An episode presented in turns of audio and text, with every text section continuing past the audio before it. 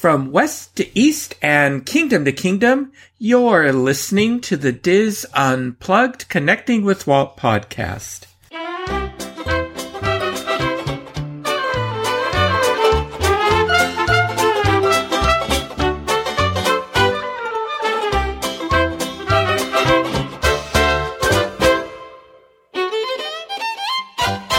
Connecting with Walt is brought to you by Dreams Unlimited Travel, experts at helping you plan the perfect Disney vacation. Visit them on the web at dreamsunlimitedtravel.com. Hey there, hi there, ho there, and welcome to episode 204 of the DIS Unplugged Connecting with Walt podcast. I am your host and Diz historian. I am joined by my co-host, executive producer and a very tired good friend, Craig Williams. Craig, I don't think you've had a time to recover from jumping from the Hall- the Christmas party at Walt Disney World mm-hmm. to I watched to the Tuesday Walt Disney World show to editing all those wonderful videos that I'm still watching to um, then my having internet problems for two nights in a row to where we're now scrambling to get the show recorded and out the door. you know what? In time. this is going to be the most exhausting month of my life, I think, overall, because th- that's just this week and this weekend. And then uh, next week, we have Destination D. I have, mm-hmm. um, and I think you're seeing it too, but I ended up uh, getting invited for a media thing. I have uh, a performance of Cirque du Soleil Drawn to Life that I have to yeah. attend. I'm seeing it too. I'm really looking forward to it. Yeah, exactly. And then, so that's all next week. And then the week after that being Thanksgiving and wrapping up with connecting with Walt and then December and prepping for a marathon show that we're doing for the DIS Unplugged at some point. I, I, if I'm lucky, I will get to sleep maybe like three nights before Christmas. Oh my gosh. That's crazy. So, yeah, well, let's, let's hope that, um, Santa will bring you something very nice in, yeah. in, down the chimney I, for all that Xanax work you're doing, and, uh, and, and a massage. yeah, whatever the opposite of caffeine and pain is, that's what Santa will bring me this year. Well, you're making memories, Craig. Yeah. And that is going, and that is going to be the theme of our holiday show this year. You know, we got such a positive response about the how you shared your memories, both audio as well as writing them in, on your memories of Walt Disney World. We wanted to expand upon that for our holiday show this year, which is going to be a little earlier. And, and Craig talked about that on the Walt Disney World show, and I'll talk about it in a moment, is that um, we want you to share your holiday memories of being at the parks. And we're not going to limit it to Walt Disney World. We also, we also want to expand it to Disneyland as well, because Disneyland's been around a little longer. And I have a, a, lot, most of my Christmas memories are from, a lot of them are from Disneyland as well as Walt Disney World. And so we want, we want all of our listeners to be able to share their memories of the parks, and maybe even international parks. I, I maybe you spend a really that. cool Christmas at I, can't Disneyland Paris at Christmas, I think would be wonderfully magical, especially if there's snow. Carol and I spent a Christmas season at Tokyo Disneyland and it did snow. So, uh, so a lot of fun memories. So we'd like you to share your Christmas memories, but we have a tighter deadline this time around. So Craig, do you want to go into that a bit? I, I absolutely will. So uh, I think I think you put it perfectly.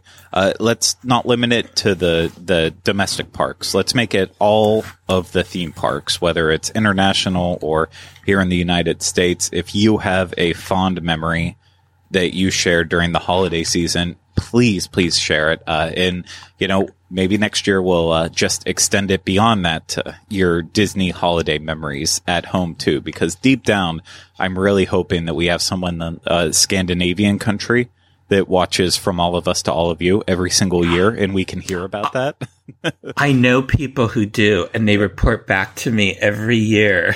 Well, that's what, what was shown, Yeah. and and uh, and they confirm with me that it was broadcast. Yeah. See, I, I I'm hoping you know we'll we'll stick with the parks this year, and then next year we'll we'll widen it out a little bit, unless we we come up with something even more fun for it. But yeah, we have a, a limited time, so this episode will go out on our on our November 26th episode. That is going to be our last episode of this season for Connecting with Walt. So we are taking December off, uh, visibly and, uh, you know, audio wise to you. You won't hear us through all of December. We'll be busy getting ready for the, the next round of recordings that we're going to do when, when we come back from our little hiatus with brand new episodes. So you have very little time to get your stories to us, but multiple different ways to do it. If you want to record audio on your phone, whether it's an Android device or an iPhone, there's audio recorders right on your phone that you can use, or you can download third party apps if you want to. Just make sure they're free. Uh, record the audio, and then all you have to do is email that audio to me, Craig at DisneyInfo.com, C R A I G at DisneyInfo.com.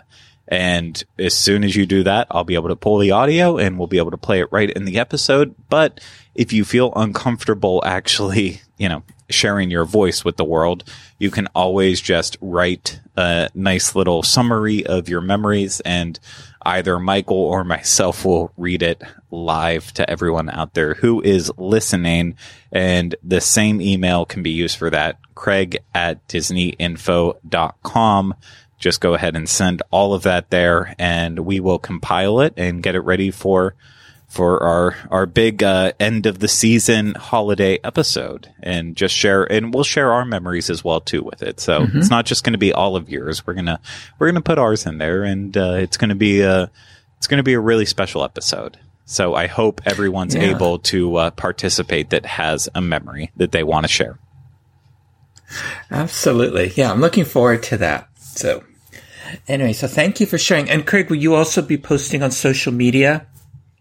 Absolutely So people Yes. to remind folks about that too, yeah. in it case will they be forget after they listen to this. exactly. I'll, I'll make sure. Uh, primarily, I'll, I'll do it on our Facebook and then our Twitter. I will include my email address so that way you know exactly where to send it to. Because you know things things happen, mistakes happen. Even though I spell out Craig at Disney Info, sometimes you you just hit one letter wrong. So I'll make sure that I include my email address on our uh, Facebook page, facebook.com slash diz unplugged and then on Twitter, connecting Walt is our our uh, Twitter username on that. So look on our social media for for my actual email address and all the instructions on how to send us uh, your either written story or your audio story for us. But really looking forward to it. I think it's going to be a lot of fun hearing how other people celebrate it, the holidays at Walt Disney World, Disneyland, or the international parks. Yeah, it'd be a lot of fun. Looking forward to it. Well, last week we started to talk about the Give Kids the World Dis Family Reunion 2021 panels that uh, that I attended from September 9th to 11th was the whole event. And this week we're going to share with you an interview that I did during that time. This was my dream interview. And that ever since I was on the Disneyland show, I've always wanted to interview Tony Baxter. And through a sort of all kinds of comedy of errors and might not, Tony Baxter agreed several times to be on both this show and the Disneyland show. Every time he gave me his email address, I couldn't read his writing, or then he retired, or he changed his email address, or, or it was something. And so finally, what happened was, as part of our, the marathon show that we did for the Diz family reunion, in that last hour or so, uh, I was asked to interview Pete asked me to interview Tony Baxter. And then Jason Surrell sort of came along as a happy surprise. And what we are bringing to you is that dream interview, the interview I've always wanted to do for, um, by almost 10 years with the Diz now is, um, is the interview with Tony Baxter and Jason Surrell. So you may have watched it if you were watching that marathon show. And then Craig also released it as a standalone video a while back. But um, for those of you that didn't um, weren't able to watch the video, we want to bring to you uh, probably one of the top five things I have done as the Diz historian is my interview with Tony Baxter and Jason Surrell. We are honored. This has been a dream uh, interview that I have wanted to do ever since the show started. And I, I, I, I don't know if he knows to come over here, but, okay. But Tony Baxter, I've met him several times at the Walt Disney Family Museum. He has agreed to be on Connecting with Walt every single time and has written down his email address. I made the mistake of not looking at it before I walked away. And when I got home, I looked at his email address and thought, what language did Mr. Baxter write his email address in? Because I oh. can't read it. And that is why you've never received any information from me. So before you go today, yes. I'm writing it down. Anyway. I was going to be a pharmacist before I became a or a surgeon yeah. or something like that. So we have two what I think are arguably the greatest artists, storytellers, um, designers in mm-hmm. theme park entertainment today. Amen. And that's Tony Baxter and Jason Surrell. Probably read Jason's books if you're a real Disney fan. Mm-hmm. So welcome to the Disney Unplugged. Thank you. Thank you. If I sit like this, it's because I was on a uh, Delta flight yesterday in uh, the back of the bus. oh gosh, and it was flying is such a pleasant experience. Yeah, yeah. especially today, wearing the mask cross country. Yeah. But now we we hear themed entertainment. And we thought, okay, what does that mean? What is themed entertainment? Well, that's a million dollar question. No, I think it's, you know, it's putting people in a, a, a universe, if you want to call it that, uh, that is vastly different from the one that we uh, encounter day in and day out. Um, so I think that's why Christmas as a a whole thing that envelops and becomes immersive now uh, for two or three weeks or a month or two months now and where the whole world sort of changes and has a different look to it and we feel better in that. I remember when the Olympics came to LA and uh, Jon Jerde, who designed it, said it's going to be like a flower that blooms for two weeks and then fades and and goes away. And uh, if ever an architectural thing could be exactly as he described it, I think that was. But the neat thing about the theme parks, it took something that was a phenomena that grew out of Hollywood, the backlot, that uh, people like Walt were familiar with, and all the people that worked with, with the early Disneyland. Uh, they built these sets and I, I, was watching a new issue of the movie Showboat that came out. And MGM had a, a great thing at the end of all their big movies. It said, the end, an MGM production filmed in Hollywood, USA. And I think the reason, you know, California became overrun with, you know, uh, population is that everyone would look like something that, like that with the Mississippi River and all these wonderful places. So I really was playing around with the Showboat and then thinking about, I'm going to watch this movie. And I've got some still frames now of like the boat, some island rafts like Tom Sawyer, the little village that's right where Rainbow Ridge is in Disneyland, and the island across the way that is about shown about two or three times in that movie. That was 1951. And I think Walt Disney, they were all friends, all the studios. So I'm sure they probably said, "You, you got to come over here. We've got a steamboat running down the Mississippi River, and, and uh, we've built all this."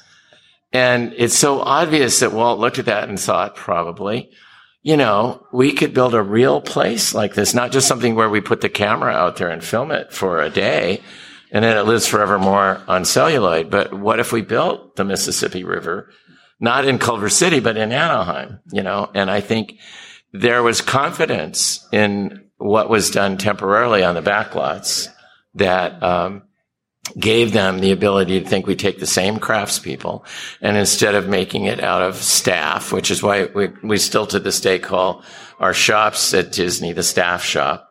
Uh, it was a material made out of really crummy plaster and, and hay that would disintegrate in like six months. And, uh, we'll, we won't use that. We'll use fine building materials, but we'll make it look exactly the same way. So when you look at something like Galaxy's Edge, you're looking at something that is done essentially the same way as those films back in the 30s and the 40s were done, but it will last essentially for as long as we keep it up. It's going to stay there. So I think it was born out of that, that here is this thing that we let people enjoy as a themed environment on film why, when everybody walks over through the studio and they see the boat coming down the river, uh, uh, you go, why can't people come to see this? I had that experience when they filmed the movie Hello Dolly, which is like Main Street gigantic. And, uh, they were casting everybody in the theater departments in all, all of LA because they, they hired all the extras that were available to be in it. And the unions allow them to go to schools so I went, well, what the heck? You get to go on the, the 20th Century Fox backlot. And there was this street and the Harmonia Gardens restaurant and the train going down the track up on this elevated railway. And it was every bit of it looked as beautiful as Main Street at Disneyland. I said, this is truly amazing. This needs to be saved. This needs to be a place that you can come to. So I'm sure that go back 20 years before I was doing that as a young uh, student, and Walt Disney was engaged in that environment of Hollywood. And it's not that far of a leap to figure how do we take this out of a one time only use and bring it into a place where people can enjoy it for as long as uh, we want to keep it around. And, and then it's a matter of thinking, what are the themes of this themed entertainment that are really attractive to people? And for Walt Disney, I think we always think of our childhood being the most precious and wonderful thing. So Walt Disney was a child at the time of Main Street. And so all the movies like Hello Dolly and things were made by people like Gene Kelly that were, you know, uh, peers of Walt Disney at that time and reflect their love affair of their childhood. So there's a lot of that. You see George Lucas building or doing American Graffiti that reflected his childhood, uh, you know, in Modesto. So I think we're all bring kind of our baggage along of places that we love that are nostalgic to us as uh, whatever time frame we were built into. And then there's the evergreens that are just fascinating for people. Uh, and then once in a while, you get to do something that's off the deep end, like a journey into imagination. That's a themed entertainment for a place that doesn't exist, you know? And I think in a way, those are the most challenging. And if they work, and I'm not talking about the ride that's there now, I'm talking about the ride that we built in 1982 um, if they work really well, then that's the most pleasing because it was the hardest. You, you don't have a, a, book you can go to and look at great architecture or anything like that. And Jason, you referred to theme entertainment as the art of reassurance. And what do you mean by that? Uh, Tony touched on it a little bit, uh, and I think you see it uh, in in many of the parks that are now decades and decades old. And uh, there there is something inherently reassuring about being able to return to a place again and again and again that provides that escape and that comfort, and that's inherently reassuring. And uh, you know, uh, years ago there was that architectural exhibit called "The Architecture of mm-hmm. Reassurance," mm-hmm. and my talk today was called "The Art of Reassurance" because it's something that I very much believe in in terms of what themed entertainment does. And you know, to Tony's point, what what Walt wanted to do with Disneyland was allow his audience the chance to step into the movie and not passively observe it, but mm-hmm. live it. And that really gave birth to the entire industry that we know today. I mean, I see it at work every day when kids and adults alike in heavy woolen robes, you know, step into yeah. Diagon Alley and, and their eyes well up with tears.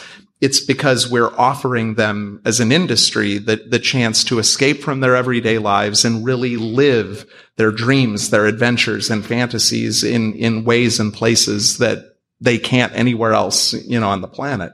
Mm-hmm. And that's really what I think the industry is all about. And that's what separates a theme park from an amusement park you know, you can go to a Six Flags, you can go to a Cedar Point, and that's great. There's nothing wrong with them, but the, you know, you're going to have your iron rides, your flume rides, your, you know, your typical amusement park fare. But if you go to a theme park, you're, you're going to escape, to live out a story.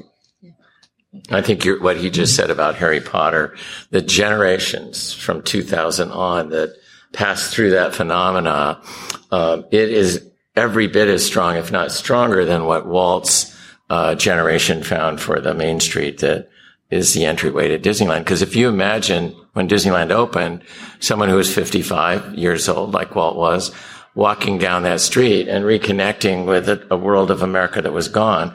Well, these kids, and I've seen them too, as they walk in there, they look into this and they say, I never dreamed that I would ever, ever be able to experience this place, you know, that's really, really here. Well, so. that's interesting because you would think that for people that never lived in that era, it would be something that wouldn't resonate with them, and yet it still does. It does for various reasons because I think there's a nostalgia now for Main Street 1955 mm-hmm. that is kind of grafted onto all of us that if we went there when we were, in my case, six, okay, uh, there's never not been that. And there's a comfort in returning back to it, as you just said, of walking in there and knowing that this wonderful experience that I, it's always been there for me when I go through that archway. Um, you know, so it, it has a, not the reality of it being 1900. That is irrelevant to me it has a relevance to being 1955. And it's established its yeah. own relevance. Yeah. It, it, it yeah. transcended its origins to mm-hmm. become a thing unto itself. Cause I know I feel that way when I, when I go into a park and I, I see that same long shot and that feeling I get. And again, this is why I keep coming back to it. It's inherently reassuring. There, you know, the other thing that both Potter and Main Street have is a richness in every detail of what you see that isn't common to what we live in today. Hmm. So I think that, and again, when I went through the Hello Dolly sets at, at uh, uh, Fox, um, to walk amongst that and say, we don't have this in the real world. We do not get to experience this. And so there's a joy in that of, uh, it, probably exceeds it, it, it certainly exceeds the price that it costs to get you in because everybody is willing to pay that price to have that euphoric uh, relationship with a themed experience. So, and and did the tune go through your head as you walk down those sets? Oh yeah, you know we put it on. It, it, actually the Hello Dolly score is on Main Street at Disneyland yes. mm-hmm. because you know I said, we, we shouldn't limit just to the Victorian tunes from Disney. Anything that's out there that gives you that send back to the nostalgia for what you're trying to uh, create. And there's nothing better than put on your Sunday clothes, mm-hmm. uh, to walk down Main Street and, and feel like you're a part of not just that movie, but there's a million like, uh, Easter Parade, a lot of yeah. films that, uh, Showboat itself walking through Disneyland. I always thought we could film Showboat at Disneyland. Um, it's, you know, it's a thing that's kind of evolved out of Hollywood and there's no, uh, what would I call it? It's not a happenstance that Universal and Disney are the two companies that are at the lead of doing this because they had the strong background in, in bringing it to another media first and now into real life. Now, you started out at Disneyland as an ice cream scooper. Mm-hmm. So, what was Walt's favorite flavor? Oh. Well, he never he never came through to eat. I believe it was scotch. Yeah, right. See, that's why I had him on the show today. I, I can be dead as a door, uh, you know, deadly dull, and uh, he made a lot of fun. Also, Walt didn't come in. oh yeah, he came in, uh, and we would. I remember they would say you've got to keep all the windows open, don't go on breaks or anything until he's cleared. And it kind of bothered me that he should know that we don't have enough people to normally open all the windows and all that. And, uh, but then when he came around and he was very pleasant, he, uh, you know, three or four times you'd feel a tap on the back of your shoulder and he'd say, how are you all doing today? And then he'd keep on a pace. So you never had any time to, oh, Mr. D-, you know, that mm-hmm. was not in the cards, but that day I decided uh, when he came through Carnation that I was going to tell him that they don't hire enough people to keep the windows open. Uh-huh. And of course, when he came around, and I was scooping and he said, "Well, how's everything going here today?" And I go, "Just fine." You know, like that was about all that. That was it. You know, and I go, "There it was, my chance, and I blew it." you know. So. And it's funny thing is, Walt would have been upset if he had heard things were being staged Oh yeah, for but him. you'd have been fired if they knew that you said that. You know, so. Well, Michael Eisner would very famously, when he would come down here and, and tour the parks, he would do the, the staged walk, but then he had the smarts to go back afterwards and say, okay, now I want to go by myself with one other person and see what's really going on. You know, because they know that it's all, you know, set up for that. For that No, I remember when we were finishing up Disneyland Paris that Jeffrey Katzenberg called me and said, could you meet me at the park tonight in Paris at midnight? And I go, at midnight? And he goes, yeah, I want to walk just with you and, and hear what your comments are about it. And this was right after Beauty and the Beast was, um, you know, coming into the theaters. And Jeffrey was a very proud person and I like him a lot, but he said, and it's sort of a compliment. He goes, well, you know, there's three things that I can tell you Walt would have been pleased with. Little Mermaid, Beauty and the Beast, and Disneyland Paris. You know, What a compliment. Yeah, it was, you know, so, and he was right. I think he was right. I, I felt those two films when they came out were right up there with our original, uh, motion pictures. It was such a euphoric time to realize we were now back and doing not Walt Disney productions, but doing Walt Disney. You know, it was definitely the, came back. and we were we had our witty banter before this segment, um, and we were talking about Disneyland Paris and how I, I believe it's one of the most beautiful. It's the most beautiful park of the Disney theme parks. But I also talked about there's a there's a spirit that Disneyland has that it's an it's, this is it's an intangible spirit that not all the other parts have. I don't know if it's the spirit of Walt, if it's the intimacy. Mm-hmm. And when you were designing Disneyland Paris, how much was that feeling? I'm carrying on Walt's legacy and vision a part of what you created because you you you clearly made you made some differences in that park. You just didn't do a carbon copy like Tokyo Disneyland. So how much went into that? How much of that was sort of hanging over your head? Oh, well, it was huge. And Tom, I think, is floating around here. He had Fantasyland. We had five people, one on each land, who had grown up with Disneyland. And Tom was here on opening day as a 12 year old who saved his paper uh, route money to fly down alone on the plane and have to fly back that night to California. Yeah, we're talking So- about Tam, um, Tom Nabbe. No, Morris. Morris. Oh, Morris. I'm yeah. sorry. Oh no, He's, yeah. he's right back Yeah, there. he's You right can see there. him. Tom he's Morris. waving. Oh, sorry. Yeah, wave Oh, at the everybody. Toms. There he is. anyway, uh, but the, you know, those are the kind of people that were on that crew. They were people that had the DNA of Disneyland in their blood. And Eddie Sotto, who could, who grew up on, we, he was a gen, uh, 10 years younger than me, but we found out we both were absolutely fascinated with Hello Dolly. So we put Eddie on Main Street.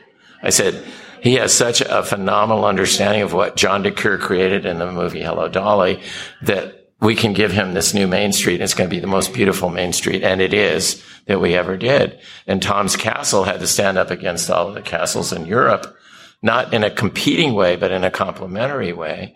And it does. And so the, the thing that came through from Disneyland specifically being more charming, uh, is that it was built before and by people that didn't know how to do theme parks.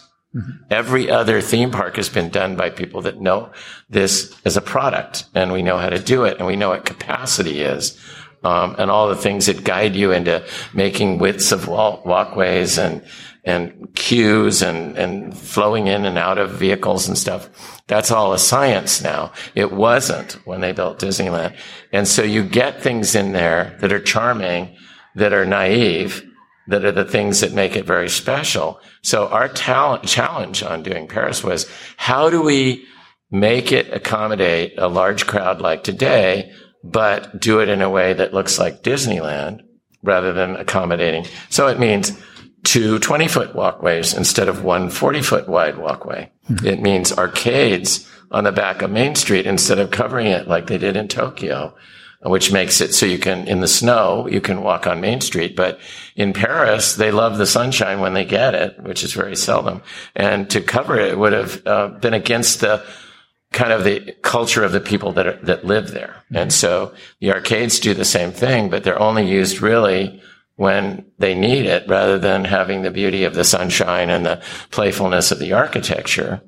Um, the, you know, so we went through the whole park in finding ways to reinvest the Disneyland aesthetic, but with the demands of a industrialized project like a theme park. But so I, I ended up saying, here's how we're going to distinguish the three types of parks. Disneyland is charming. Walt Disney World is spectacular and Paris is beautiful. So, and I mm-hmm. think they, they, they do work that way. Absolutely. Now, Jason, at Universal, Universal Creative, you have a burden of Universal has created some blockbuster films that are series and series of films that that your guests are very heavily invested in. They go in with preconceived notions of these attractions because they're, because of the love they have for the Jurassic Park and Jurassic World series, the Harry Potter series. What is that like to meet expectations of guests to create attractions based around these beloved franchises? It's interesting because that that's something that we actually take very seriously because uh, you know in our business uh, we are largely a business of adaptation now where where we're taking a beloved property whether it's a film a book uh, and translating it into a livable experience you know like we were talking about earlier and that is something that that I, weighs heavily on you because you don't want to be the one to drop the ball on that. And you know, using Harry Potter as an example, that was a really interesting one because obviously the the books stand on their own as an absolute beloved classic. And yet it's the only thing I can think of where the, the books and the films that were adapted from them are so heavily intertwined that we were almost compelled to realize the world, the wizarding world of Harry Potter as, as, it's seen in the films in our parks because there was that strong a connection between audience mm-hmm. and, and, the source material. And, know, we, we partner with, uh, with Warner Brothers, the studio that, uh, released the films and, and J.K. Rowling herself. And, uh, you know, the, the, it's, it's, uh, an incredible honor and responsibility to, to create those environments for real so that people can actually interact and live out the fantasies that they've had in many cases since they were a little kid, you know, reading the books. And then um, I just worked on uh, Universal Studios Beijing, which is currently in soft opening. And uh, one of my pride and joys from that project is Jurassic World Adventure. And it was the same thing. It's like we want to put people in that film and, and create that same sense of fear and excitement. You know, we have a moment where the Indominus Rex chases the ride vehicle for 10 seconds. That's a long time when you're being pursued by a giant dinosaur. but it all came out of a, a meeting one day when we're all like, I want to be Jeff Goldblum in the back of that Jeep going, must go faster you know, now you can experience that. And when you're dealing with properties that are beloved, which is certainly the case at Universal and it's the case at Disney, uh, it, it's something that, that a lot of us as storytellers take very seriously because you're following in the footsteps of giants in, in many cases, J.K. Rowling, Steven Spielberg, Walt Disney, George Lucas. Uh, and it's it's really an honor and a privilege to get to play in that sandbox. And and and I, like Tony, have have had the privilege of, of working with some pretty beloved properties and characters. And to me, that's a big part of the fun of what I do. You know, because sometimes it's like, well, what about original storytelling? You wouldn't you want to come up with an original storyline for a ride? And it's like my answer to that has always been yes ish because there it, it almost can't compare like it, to, to what I get to do, you know, working with dinosaurs and transformers and, and, and Harry Potter. It's, it's, it's an honor, you know, and it's something we all take very seriously. So since you create these experiences, when you visit the parks, it's very different from when we visit the parks. Can you just go in and say, I'm just going to enjoy today? Or are you looking at everything with like a critical eye, a storyteller's eyes, an engineer's eyes, a designer's eye? I, I find for myself, I look at my own stuff more critically. Um, one of the greatest things to happen to me as a Disney fan was to go work for Universal because now I can go to Disneyland or Walt Disney World and just enjoy it as a guest, especially as someone who had kids later in life, just to have that you know, I don't think about how the sausage is made anymore. I'm just going and enjoying it with, with my kids. Um, but I do think as artists, we tend to be more critical of our own work. But I, uh, at the same time, once you establish yourself in an industry like this, you also can't not think about it like, oh, they should have made that walkway wider, you know, or, oh, this was built full scale and it would have been more, you charming. know, charming if they'd done it with forced perspective. I think, you know, to your point about Disneyland, I think one of the reasons it's retained its charm is because everything is forced perspective and almost feels like you're walking into an oversized toy as opposed to a place you would find in the so-called real world. And I think that contributes to the illusion. Unless Tony disagrees. no, you said it all. I'm trying to think what else is.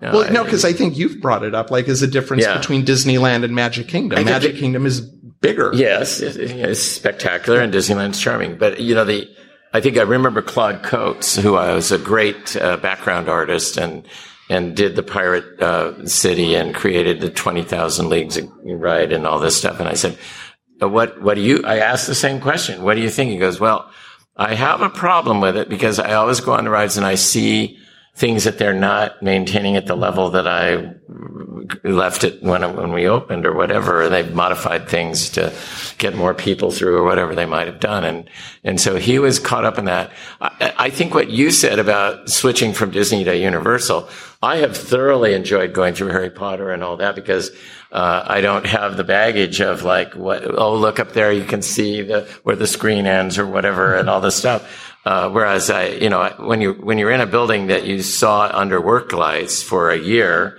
and then they turn the lights out and it's a show, you go, oh well, there's still the thing, and because you you know where it all is.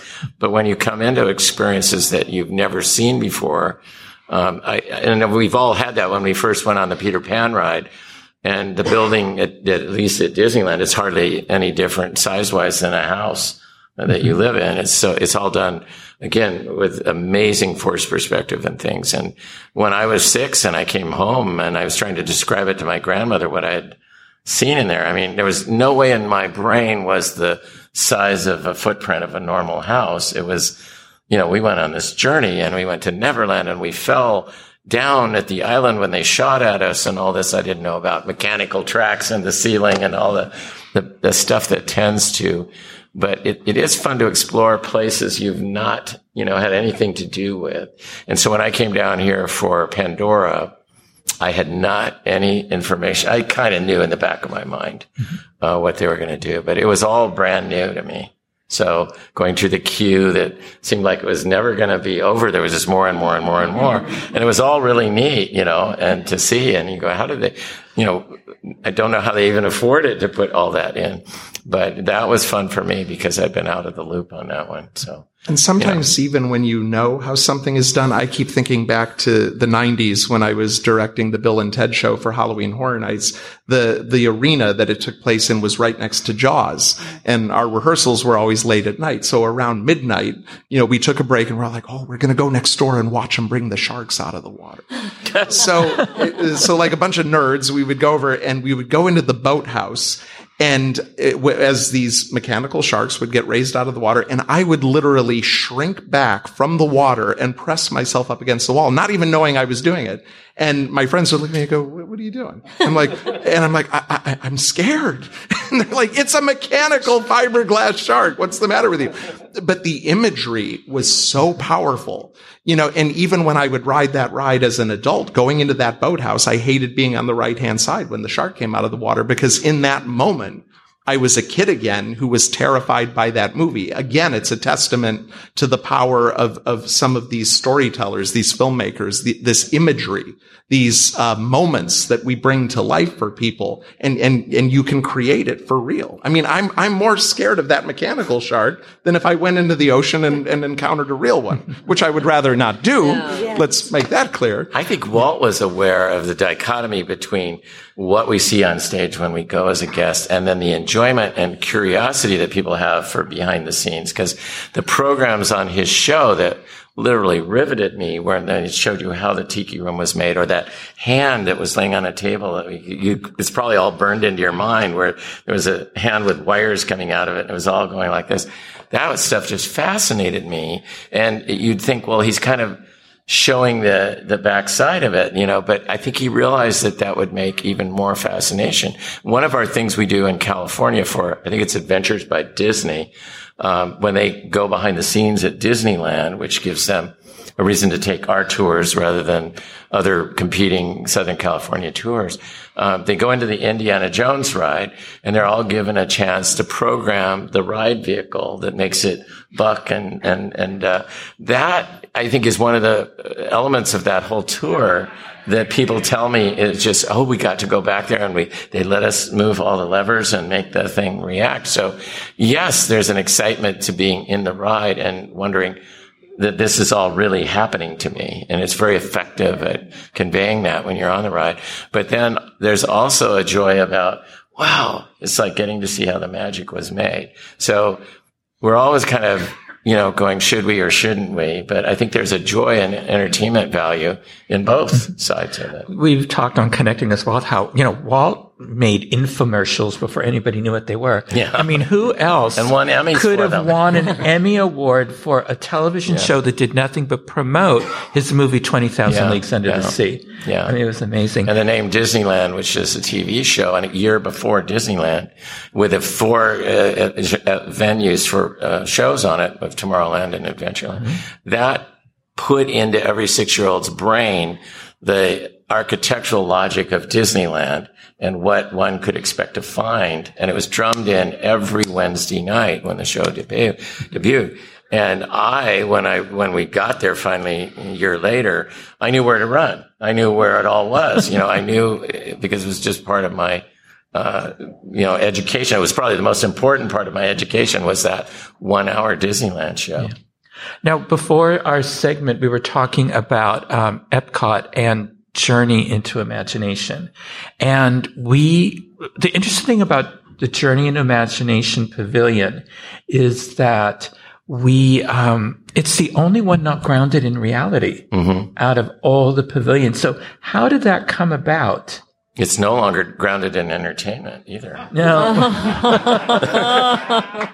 oh. um, well, it was actually Kodak that came to mm-hmm. us, and uh, we were trying to. We had a, a, a, sales room in New York City to sell the Epcot pavilions. Mm-hmm.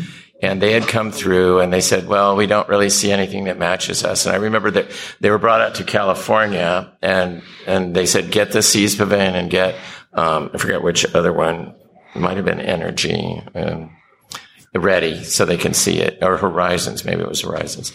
And they said well this, we do not see ourselves in that way. We see ourselves as a company that allows people to express their imagination.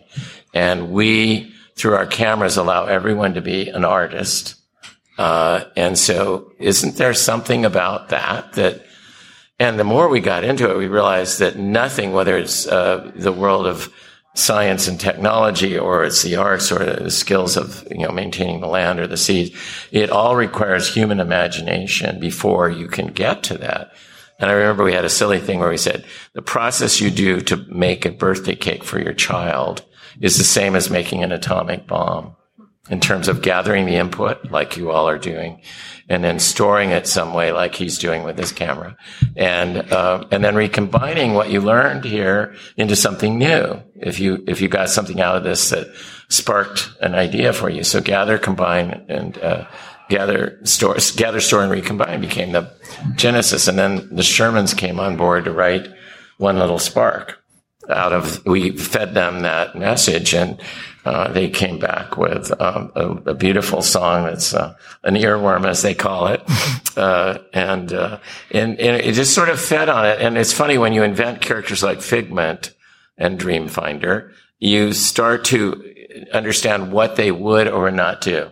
And I remember we sit in meetings and, and someone say, well, Figment could be, and you go, no, Figment can't do that. Figment wouldn't do that. He's a four year old. He has a attention span of like two minutes and he's got to be on to the next thing and doing this and doing that. Oh, okay. And then Dreamfinder gave the counterpart to that, where he's learned, a scholar, a Santa Claus, if you will. And so the more you developed it, the more you understood your characters because uh, we were saying in the last session that when you come away from a film or something that changes your life, an attraction, it's not so much the events along the journey as it is the characters that guided you through. And so when we think of the Wizard of Oz, there's a lot of places they went in that movie, but we think of Dorothy and we think of the Tin Man and the Scarecrow. And, um, that's, you know, so I think the reason Figment and Dreamfinder, even and Dreamfinder has not been around for a long time, they still live in so many of your memories because of what an impression they made on you emotionally okay, can I can I ask? Absolutely. As the, as the ultimate, defer to you. We knew this would happen. Yes, yes I that's why have, I brought it up. I can't have you sitting at the table. I am like the ultimate Figment Absolutely. fan. Um, it it captured me at Disney like no other character ever has. But and it and it's you know we we know it's not as good as the original. Mm-hmm. It's better than the second in my world, it's like it's better than nothing. But but we don't settle for that. Well, we no, no, no, no, no. I'm just I'm just glad it's there because okay. I would hate. I'm just relieved I don't work at Disney anymore because this would be a problem. You know, I just I I love the ride. My um, granddaughter was afraid to ride it, and you know we got to bond. I, got to show her. I have Figment footprints up on my wall, and uh-huh. when my grandkids come, I move the, the feet around. So Figment lives at my house. Not that I'm geeky or anything. But now we know where he went. yes, but is there any chance that they're ever going to give him a better story or a better? I, I think there is, and it's really a testament to all of you that have kept him alive that he's part of the art uh, and Epcot program. He's part of the wine and, and wine festival and food festivals and all that. That it's clearly recognized that he's a mascot that is in in some ways stronger at Epcot than Mickey uh, because he represents the important first step in in moving into the future or going into world cultures and all that. He is kind of a bond about that that it, it isn't Mickey's territory. Mickey is the guy next door, uh, that your neighbor. Um, but Figment is this impish little character that what's next? Where are we going next? What's going to be the new surprise around the corner? And I think that it's weird how when we didn't have a name for it, it was just the dragon. And you've all heard my story about watching Magnum, P- Magnum PI and there was a, a goat in their garden and, um, the old butler was mad because all the, the, the plants were being torn up. And Magnum says, Oh, oh, Higgins, it's just a figment of your imagination. And then Higgins, in his scornful way, said, Figments don't eat grass. and I remember, well, what do they eat? You know, what do they eat? And I suddenly went, everyone in the world knows this word. Everybody that speaks English anyway. And we all use it to describe, oh, it's just a something weird and strange and odd and different, but we've never seen it. And so that I could hardly wait to get to work that day. I grabbed the model. I said, meet Figment. This is, mm. and when everyone heard that name, when looking at it, you know, they said, how do we not think of it? You know, and I wouldn't have thought of it. I just was watching TV. And now the interesting thing is when you go to your phones and you type in Figment and then go to images, Google images, every single image that will come up you can scroll and scroll as Figment and you go, that's mental real estate that was free. You know, it was, it was a word that was there. It was free. And we just said, okay, that's, that's the word. And this is what that looks like. Connected them. And now it's made a mental, uh, image out of something that had no image. It was ripe for giving it this visual visualization because now we know what it looks like and it's a thing and it's precious and it's care it's something we care about. So uh, it was one of those fortunate things and when i do lectures at colleges i talk to them that there's there's no limit to the available mental real estate that hasn't been claimed. That's for free. It's all out there. And it's just having either the opportune moment where two things collide, a need and an opportunity. And you've created something that's not physical, you know, uh, real estate and the way we think about land, but it's mental real estate that connects uh, something together that becomes, um, and, and we do it all the time in words like space mountain. What is that? a space and a mountain, but you put them together and all of you in your mind see a picture right now that's mm-hmm. very distinct. So, you know, um, we can all be masters of that and find these wonderful opportunities that are available. Meanwhile, Tom Selleck's consulting a copyright lawyer. So. right. Bless his heart. Now, now I know you are the creative consultant on the retheming of Splash Mountain. I just want to put a little little thought in your head. If you want to see Disneylanders go crazy, you have to have a scene with the country bears singing in the bayou. Oh, well, people have to go on our Winnie the Pooh ride out there to see country bears singing. And those of you uh. that know the little, you know, hidden gag in the Pooh ride in California. Now, just, That was a terrible thing, by the way, and I, I need to give get myself off the hook here. Oh, sure. We were told, you know, like you did here, take out the Toad ride and put in Winnie the Pooh. And I said, if I take out the Toad ride at Disneyland, which was better than the one here, then there will be no Toad rides anywhere in the entire Disney universe. Whereas if we go somewhere else and we got in Critter Country going with Splash, and so it's got little characters of animals that come to life and talk. And I thought, well, the Pooh characters are close to that. I said, if we can do that, there'll still be a bear band here and we'll still have a toad ride there. And so many of you go to all the parks. Um, that I think there's a pleasure in knowing that Mystic Manor will be there if you go to Tokyo, uh, to Hong Kong, and the wonderful Winnie the Pooh ride that's in, in Tokyo Disneyland. And there's a, a charm about, and then I can come here and see Country Bear Jamboree. There are a, a real importance to being able to go to the different parks and seeing different things. So I defend myself on that. But boy, you talk about angry people of getting rid of Country Bear and uh, and keeping uh, the, the the little Toad ride. But um, the Toad ride was done by my mentor Claude Coats. And I don't know how Walt approved that the ending of the ride would have you committing all these uh, atrocities, driving helter skelter through London, and for that you go to hell. Uh, you know, but that was what was there. And I said, it is so outrageously audacious that it's got to stay. It's got to be a part of Disneyland. So, and it's interesting because the other um, dark ride attractions are sort of a basic retelling of the story. Mr. Toad was the one that took you on a completely different adventure You. with the same characters. It's you. And see, to me, it's really important with a lot of, especially thrill rides. And I kind of characterize the Toad ride as more thrill than it is expo- exposition, you know. Um, cause you're out of control. You're banging through crates and barrels are falling and you're arrested. And it's all about you doing these things. And so, uh, I am very glad that we kept that because I love the, the rides like it's a small world where you're enjoying a journey through something. But on the other hand, these things that give you a chance to do something you can't do in your normal life. And let's face it, none of us have been to hell yet. So uh, at Disneyland, you can do that. You know, you can be run over by a train and end up, you know, hey, we didn't come up with it. It was there when I was six years old, and it you know burned into my mind. I went, wow, what is that? And I've got, I got the movie because I'd never seen that movie. You know, it's not a feature film; it's a short. And so, uh, you know, uh, but anyway, I, I admit that I, I saved that and, you know, it, there's no really great, uh, solutions to saying goodbye to something, but we can still do the bear band either here or in Tokyo. And we can still do the, the Walt's original, you know, um, Toad, Mr. Toad's Wild Ride at Disneyland. So, yeah. And in Tokyo, you can see all three versions Yes. of the country. Yes, bear, that's which right. Is nice. And speaking of attractions, Jason, you wrote some of the definitive books on the Disneyland attract, on Disney attractions.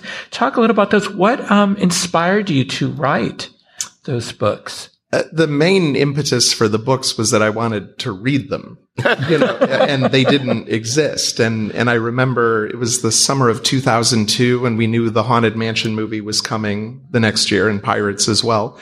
And I remember sticking my head into the, my vice president's office at, at Imagineering here in Florida. And I said, who do we talk to about doing a book? And he goes, I don't know, email Marty. You know, so I emailed Marty and I said, Hey, I, you know, we got the Haunted Mansion movie coming out next year. I think it would be a good excuse to do, uh, like a marketing tie-in where it's about the making of the movie, air quotes, but we're really telling the story of the attraction. He goes, Oh, that's a great idea. Write me a book proposal. And I'm like, great. how do I do that? You know, because I'd never done it before. So I essentially just outlined the book the way I would write a treatment for an attraction.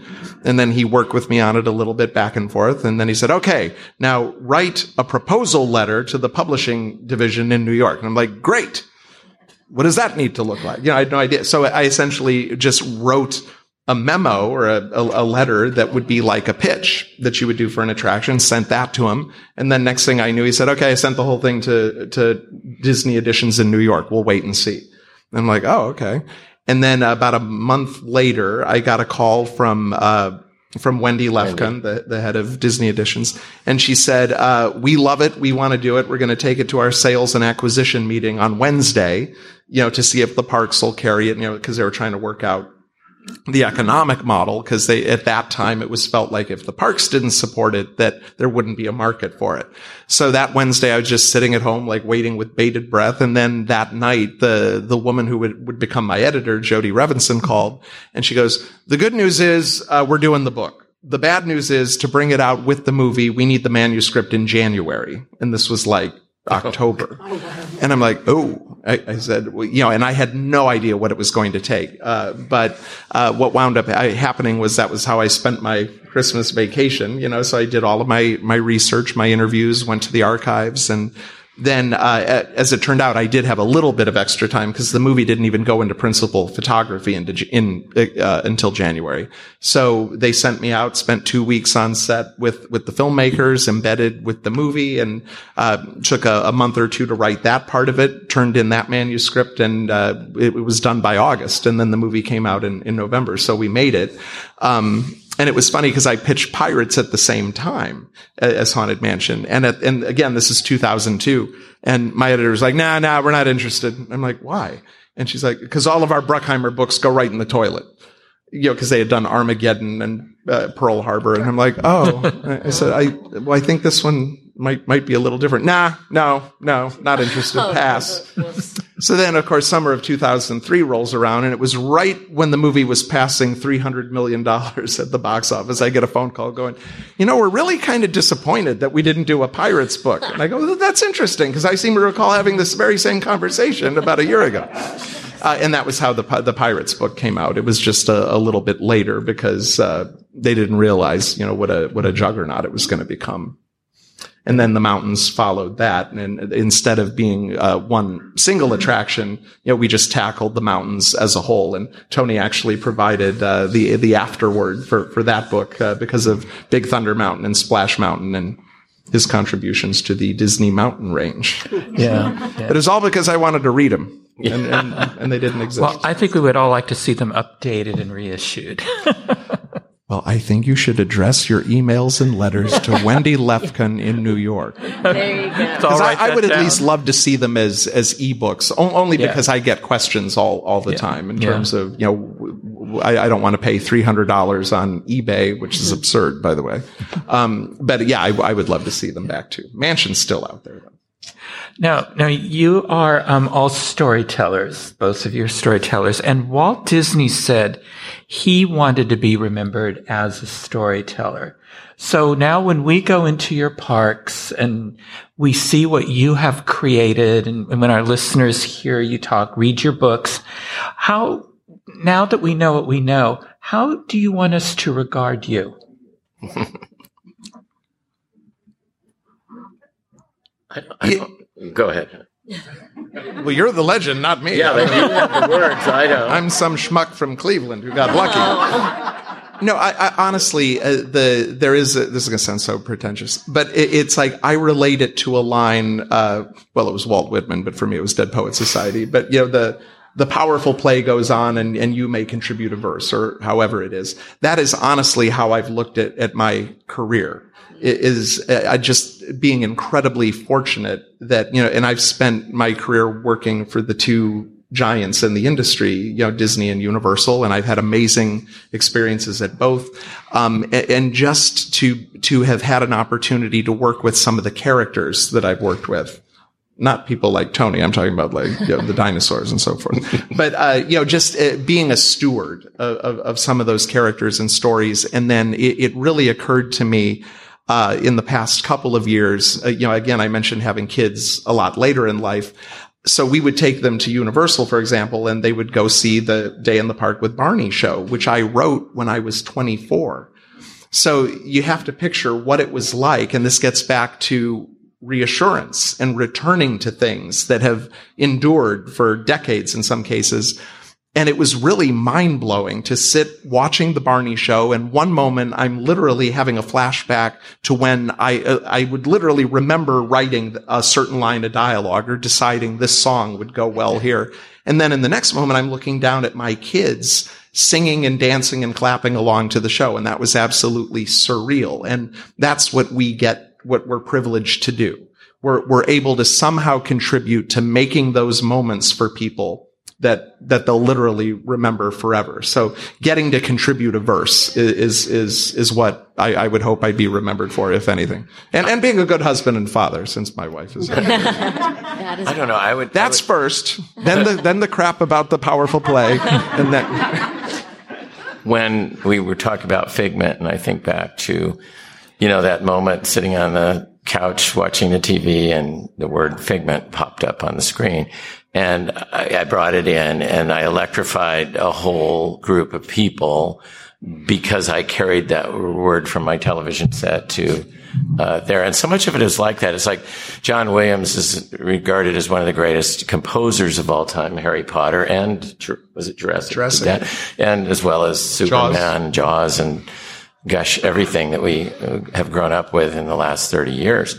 And, um, but he doesn't do it alone. I mean, if the images weren't there on the screen to inspire him and the orchestra didn't have 80 people in there that each do uh, something that he can't do playing each of these instruments he knows how i can bring that sound together with this sound i think that's where i what i found myself falling into as i stopped drawing uh, and, and, painting and building models, I realized that my role is one of bringing the right people together uh, so that I could step back and know that Tom Morris and, and Eddie Sotto and Tim Delaney, they're going to do such a great job that I can uh, focus on things that are not, uh, you know, going to use up all my time trying to you know, solve these problems. And so it means finding like an orchestra of 80 people that, you know, they come into a room and then John stands up there and then they all play this. How does that happen? That's, yeah. you know, I don't know how that, it's not anything I understand that they don't know one another. They've come from whatever houses and they just un- open their instruments and they all start playing bo- beautiful uh, material. And so I think what we do is we're, we're all involved in that and you kind of see the end of it and some of our names become more known than others but it couldn't possibly happen if you didn't build these incredible linkages with all the opportunities of meeting people and and bringing them in. And I, I was talking about Michel den Dulk, who did the Frozen ride down here. I found him at a theme park, Efteling in Holland, which is spectacular. And um, and my, Michel is now working with us, and to watch him you know, come from under my wings when we started on the Fantasy Fair. And now he's out doing projects all around the world for Disney. And there's just an excitement in that, in that, uh, you know, Walt Disney did the same for me. And I never met him on a professional basis, but on TV, he shared with me all these things that became the rules that I uh, uh, took under my uh, wings. And then all of his disciples that were there when I got there tutored me and going forward. So I think that we're all in a continu- continuum, you know, that um, offers uh, endless possibilities and depends on a, a, corporate artistic whole and not an individual thing. It's literally something that comes out of a, a big conglomerate, you know, that is uh, the way art has always been pretty much has been a commodity, whether it was for religion in the early times or in commercial enterprise now. But personal art is something very different than the communal art that um, we we dwell with. It has to work for everybody, and therefore it has to be created by uh, a grand group.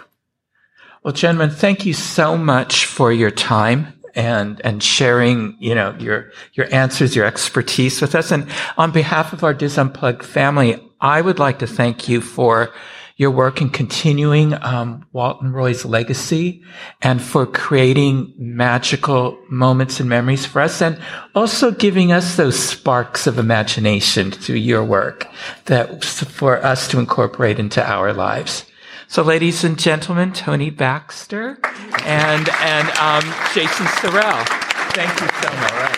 Thank you very much. Okay, Craig, that was. I still get goosebumps when I think about that interview.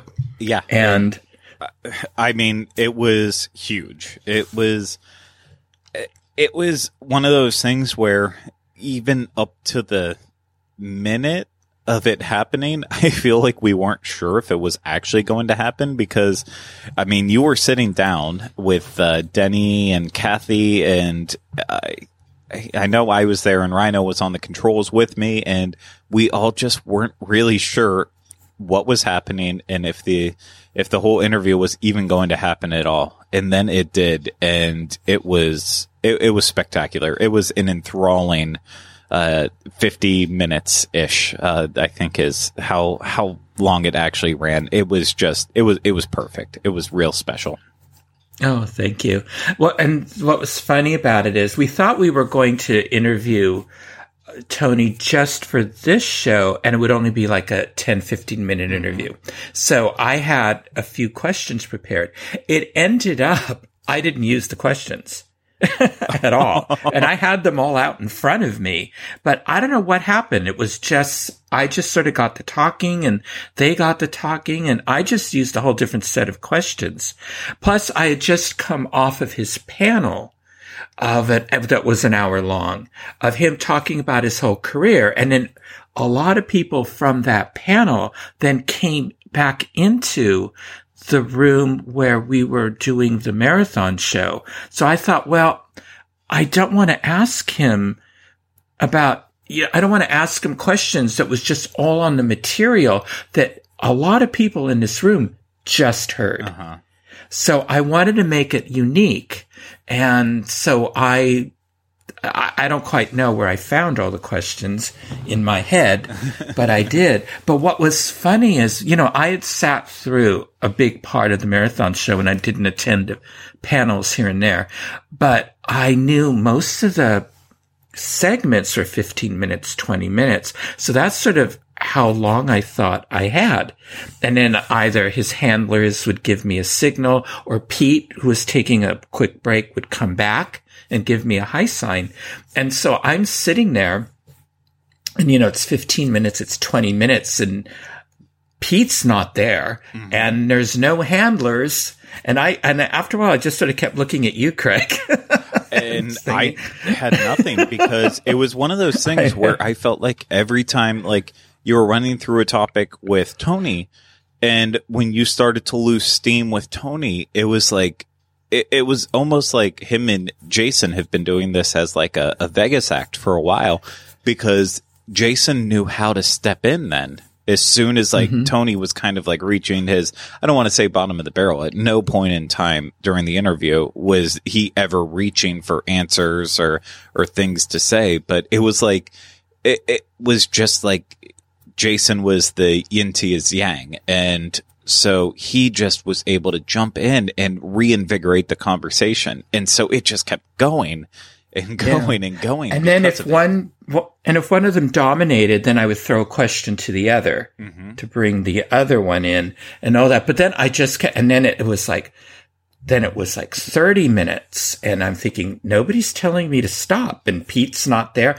And I saw the other members of the team were there. They were listening to the interview. And then, and I'm waiting and waiting. And finally, Pete, I see Pete come in and then I see him leave.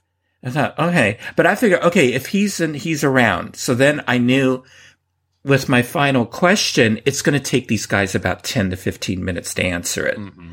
Just at the rate they were going with, with responding. So I answered, so I threw my last, what I knew would be my last question. And then, um, and then Pete came back in and then gave me the sign to wrap up. And so I nodded. and uh, and then it did. It wrapped up within, I Yeah. would say, five six minutes or so after that. Uh, so That being said, though, I, I just want to point out, in case it didn't translate it well through the audio and even video, if you take the time to go back and watch that as well too, just so you can watch the conversation happen. Uh, I have zero doubt that both Tony and Jason would have sat there for another 30 minutes to an hour just chatting. uh, they genuinely seemed like they were enjoying having the conversation. And, you know, I, I think a lot of it has to do with your interview skills that it's, I mean, you are perfect at making it a natural conversation while still trying to, you know, get something get something fresh and different that maybe people haven't heard before. Uh, but it, it, it was a mixture of that and just like we were all sitting around having fun, listening and, and engaging with, with everything that was being told. So I, I truly believe they would have just kept going and going and going with, with that interview if we would have had time to do it. And I, I really hope our, our paths get to cross with both of them again in the future because they were just magnificent. Well, I have Tony's email address and he wrote, he printed it very carefully for me. So we will definitely have him on the show. Excellent. so, yeah. But now it's time for us to take a look back at this week in Disney history.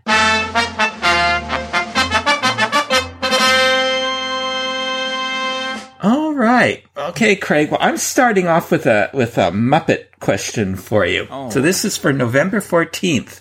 Which Muppet celebrity received a star on the Hollywood Walk of Fame on November 14th, 2002? 2002.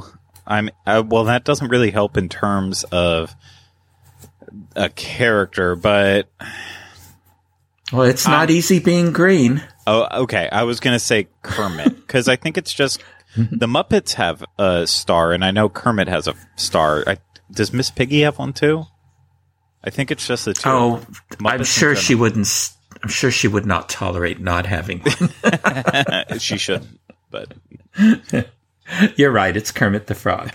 okay. Okay. Okay, November 15th. A Walt Disney Family Museum exhibition opened to the general public on November 15th, 2012. The exhibition celebrated Walt Disney's vision and the artistry of his dedicated staff, illustrating how they shaped and defined an entirely new American art form through their creation of what groundbreaking film? Okay. I, I I feel like there's saying groundbreaking film and everything you described before it. I feel like it's either got to be a silly symphony cartoon or something like Snow White right at the the beginning of animation. Um I uh, I'm going to say I'm going to go the opposite of what's probably right. I'm going to say maybe the old mill. No, it's actually Snow White and the Seven Dwarfs, the creation of a classic. And the only reason I bring it up is because it was this exhibition that caused Tom Bell to invite me on the show, the Disneyland show, to talk about it. And that led to my getting hired Is that um, with the Diz. is that what the one they released the book for too, or was that just? Yeah. Oh, okay. Yep. I, I can picture that in my head. I didn't put it together in the moment though. but what I'm so glad you were able to go to that. Yeah, me too. Look at that. Look what it started. okay, November 16th. Walt Disney's 29th animated feature film, The Rescuers Down Under, premiered on November 16th, 1990. What was the animated featurette that premiered with the film? I uh, do you want me to give you both? Both? Did you say the name of the film in that, or did you? I did. It was Rescuers Down Okay. Under. Sorry, you cut out for me for a second. Um, I remember this very well. I saw it in Atlanta when I was there uh, for Thanksgiving time with my relatives. It was, again, as you said, Rec- Rescuers Down Under and then Prince and the Pauper. That's right. That's right. A variation of Mark Twain's classic 1881 story. So, um, and in this version, Mickey plays two identical mice, one a pauper and the other a prince. I could see the Muppets doing a version of this story. I I could. I love the Mickey Mouse version though. Uh, I I do too. This is probably my earliest theater memory. If I had to take a guess at it, I, my next one would be Hook. But I I remember seeing Rescuers Down Under and uh, and Prince and the Pauper in theaters, and then I had one of the VHSs that had Prince and the Pauper on it, and I watched it so much growing up. I mean, so the Muppets could do a take on it, but the Mickey Mouse version is perfect for me. That's it, it will never nothing will exceed that one. This is noteworthy for me because this was the first film that I took my children to see in a drive-in. Oh. They had never been to a drive-in theater because most of them were gone. But up here in the Sacramento area, there's one not far from our house. And so I took the, that was their first drive-in film, The Rescuers Down Under. And I remember just being blown away by the scene where they're, you know, the flying scene. Yeah. And all of that and just how beautifully rendered that was. Of course, they were using new um, software and all that for that, which then they abandoned. But, and there's a whole story about that that I think in, um, oh gosh, what was that? Do- what's that documentary where that's the, um, sort of the rise and fall uh, Waking Sleeping Beauty. Waking Sleeping yeah. Beauty. They talk about yeah. this. And I, I remember just even in a drive-in theater, it was just so gorgeous. Now, I I like Rescuers Down Under more than I like the Rescuers, and I think my children do too. I, it, but it's again, it's just I was three years old when it came mm-hmm. out, so it was like I, it just it was one of those things. It left such an impact on me and I, I still enjoy it more to this day. And plus, Rescuers Down Under was just a little bit lighter than than the Rescuers was, which kind of you know, oh, the if you're younger, it's a little scary. Okay. Yeah, it is absolutely. Okay, November 17th, the first of Walt's nine old men was born in Ogden, Utah on November 17th, 1907. What is his name? You'll know the story. They he worked in the ice cream shop that Walt and Roy would go to, and Walt commented on how well his lettering on the menu signs was. Um, uh, Clark. Absolutely. Animator and Disney legend Les Clark. Between 1927 and 1975, he worked on such Disney classics as Steamboat Willie. He was the only one of the nine old men to work on the origins of Mickey Mouse with Ub Iwerks, who was his mentor. He worked on The Skeleton Dance, Sleeping Beauty, Lady and the Tramp, Peter Pan. But unlike most of the other nine old men, Les began his career with no art background. He advanced by pure determination and hard work. I mean, you know, things I've read about him is he was always taking art classes, always improving his natural talent. And, um, you know, he was named a Disney legend in 1989.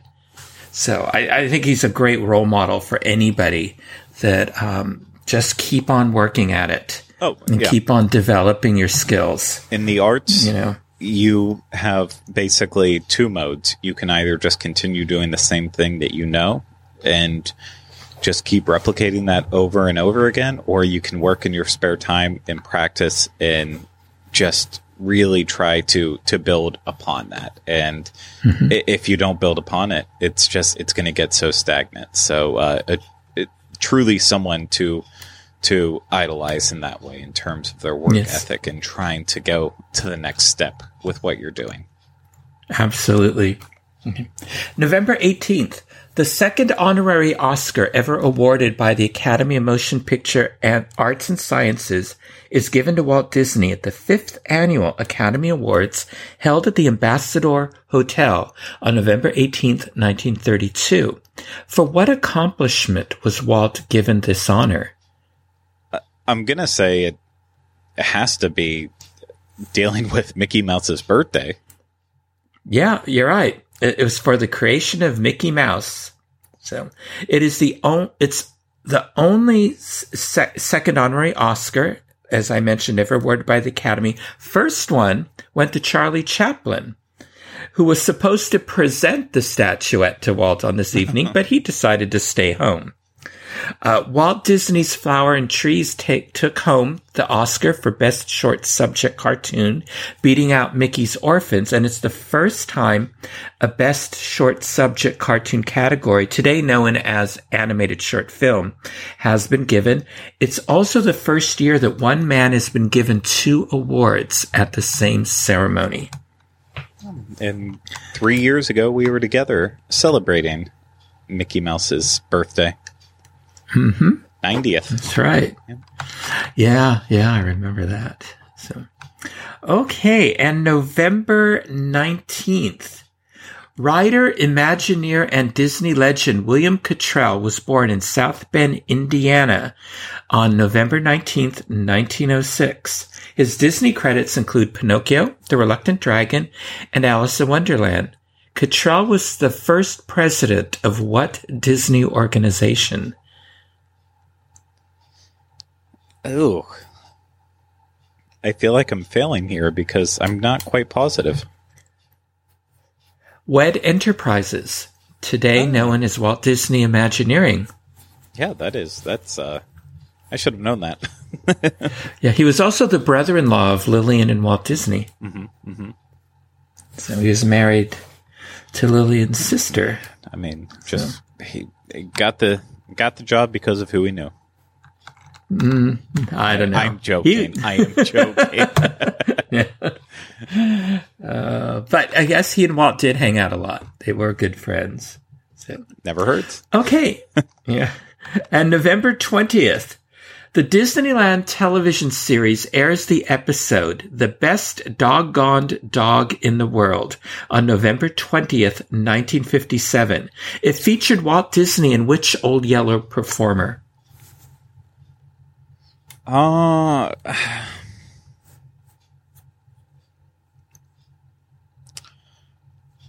may I'm gonna say I. I'm gonna say so, maybe so many to choose from. Tom, uh, uh, I'm gonna say Tommy Kirk. No, it was actually that would have been my guess. It was actually Dorothy McGuire. It would the mother. have been my guess. yeah. Yeah, she was the mother in Old Yeller. In this episode, Walt shows off his new dog named Lady and explains that any dog is worthy of being the best dog of all. And the studio is wrapping up production on Old Yeller. So Dorothy McGuire tells some key stories about the film as a preview. Then the remainder of the show features the 1955 theatrical film Arizona Sheepdog. So if you want to see this, this version of the episode was on the bonus feature of it the was. DVD release of Old Yeller in 2002. But Walt reused this episode and updated it in 1961. And it included him narrating scenes from the upcoming 101 Dalmatians and replacing all the old Yeller um, segments mm-hmm, mm-hmm. from it. And so this 1961 version is on the Diamond Edition Blu-ray DVD of 101 Dalmatians. Yes. I, I recently have watched that version actually because I I am I swear I am going to watch Cruella one day, but I'm going through 101 Dalmatians again too, just for for my own fun with it. So I, I did recently watch that version, but I remember it being on uh, the old Yeller DVD as well too. Mm-hmm. Well, you did well this week. Well, since uh, since we were talking about um, you know, the Chris, people sharing Christmas memories at the top of the show. I, when I was listening to the Walt Disney World show and you all are talking about Christmas songs that you like and don't like, I have to, most of the ones that you don't like, I do like, with exception of one, that Wham, Last Christmas, I will actually turn off the radio Yeah. when that comes on, or I'll switch stations. I despise that song so much. And it plays just as often as Mariah Carey's song. And the hard part with it is that I, I don't know about the stations in your area, uh, in Orlando, and then you know we pull some Tampa stations and some from the greater area around, but the stations we mostly uh, end up getting are all iHeart radio stations, and so they are all playing the exact same songs at the exact same times. and so it- that's it makes it so hard because I do like listening. I, I don't like listening to the radio. I like listening to the radio at Christmas because I like the mm-hmm. variety that it offers versus even streaming services. I feel like a lot of song repeats. So I like I like actual radio. But if it's an iHeart radio station, I know that every single one is pretty much the exact same. Every now and then there's a little difference Oh, for like commercial uh, times and stuff. But it if I don't like Last Christmas on this station, I'll switch to the next one and I'll hear it five seconds later. So it's uh, yeah. I, I usually turn off the radio when that happens. Yeah, yeah. And and depressing Karen Carpenter Christmas songs. oh, I, I mean, I know she was going through a rough bout there, but oh my gosh, she sings so many depressing songs. she does. I mean, I, I can't listen to those. I a, a Christmas portrait. The the Carpenters Christmas album is like in my top five favorite albums. So, but it's it is it's a journey that you go on with it. Yes, yeah. Anyway, and, and and I wanted to I wanted to give a shout out to person that has to be one of our number one fans, and that's Denny, well, our colleague, because she always gives a nice little shout out to our show, and she said some very nice things about our 200th episode. Um, where we were sharing all your memories out there about your Walt Disney World memories. And um, Denny had some very kind things to say about the show. So I wanted to thank Denny for that. So yeah, it was very unexpected and very appreciated. Yeah, it's um it, I would say her enthusiasm for what we do and you know just everything with the Diz in general. It is I, I don't want to say it in a negative way but it is a breath of fresh air that there's uh, there's there's other people who aren't just weighed down by all the issues that happen with Disney. And you know sometimes we get stuck in ruts with what we're talking about on the shows because it is so it's I don't want to say sad but you know it's a lot of bad news here and there with with the parks and stuff so uh, it's always nice when a voice like hers comes around and Yeah. not just has great things to say about about the parks, but then also the other things that we're doing, and uh, you know, gives us that extra motivation to to keep going. Uh, We're not stopping, regardless. but Yeah. but it's nice to have that positivity. So anyway, oh, and, and you, you've been putting off watching Cruella. I had, you know, I've been, I've talked several times that I've been watching the Disney animated films in order. I had been putting it off, well, partially because of Halloween, because then I get sidetracked with Halloween films. But I, um, oh my gosh, I finally watched Robin Hood. And uh, it just reminded me why I just find it creepy and don't care for it. and uh, th- there's just something about seeing foxes with human bodies and hands that just creeps me out. It was my son's favorite film, that and Jungle Book. But um, I don't know. I'm just glad I'm through it. yeah, I, I didn't think it was a very inspired film, personally. yeah. I, I um, I mostly like the music with it, so that that's kind of the standout for me. But uh, Yeah. and, and the length, it's it's really short, so. Uh, even though it's not the strongest, I feel like when you make the commitment to watch it, at least it's not overly long. But then again, most animated Walt Disney features aren't really that long, so I, I guess that's not really a selling point on it. But I like it. That's good. That's good. I think next step is the is Winnie the Pooh, which uh, I don't care for the Disney version of Winnie the Pooh, but I got to get through that. It just keep going. Yeah, yeah. All righty. Well, Craig, until next time, how can our listeners connect with you? Well, as always, I am available on all the different uh, DIS Unplugged episodes that I am usually on. But if you don't want to listen to those, then you can find me on Facebook, Twitter, and Instagram at Teleclaster. And then you can also find me on uh, my email if you want to email me stuff, craig at wdwinfo.com. But if it's large with images and with long stories about your holiday memories, as well as uh, audio clips from your audio, uh, your holiday memories, uh, please email those at craig at disneyinfo.com. So that way eh, I don't get a full inbox and then everything just bounces back and I don't actually get to hear your memories. So Craig at WDW info for, for short, small comments, but Craig at DisneyInfo.com for the big ones. What about you, Michael? Okay. You can send me messages at michael at wdwinfo.com. Twitter, I'm at mbowling121. Facebook, I'm Michael Bowling dash connecting with Walt. Instagram, Michael Bowling the Diz. And you can connect with me and Craig on Twitter at Connecting Walt. If you would like to listen to more shows on the history of Walt Disney, his studio, his Imagineers, and Disneyland, check out our Disneyland podcast archives for my Disney history episodes on the link Craig includes in our show notes or at DisneyPlug.com. And look for past episodes of Connecting with Walt on iTunes, Spotify, Stitcher, Google Play, Pandora, and Amazon podcasts, where you can subscribe to our show and leave some positive reviews and ratings when possible. Thank you for making us a part of your day. And remember, I only hope that we don't lose sight of one thing that it was all started by a man, Walt Disney, and his brother Roy.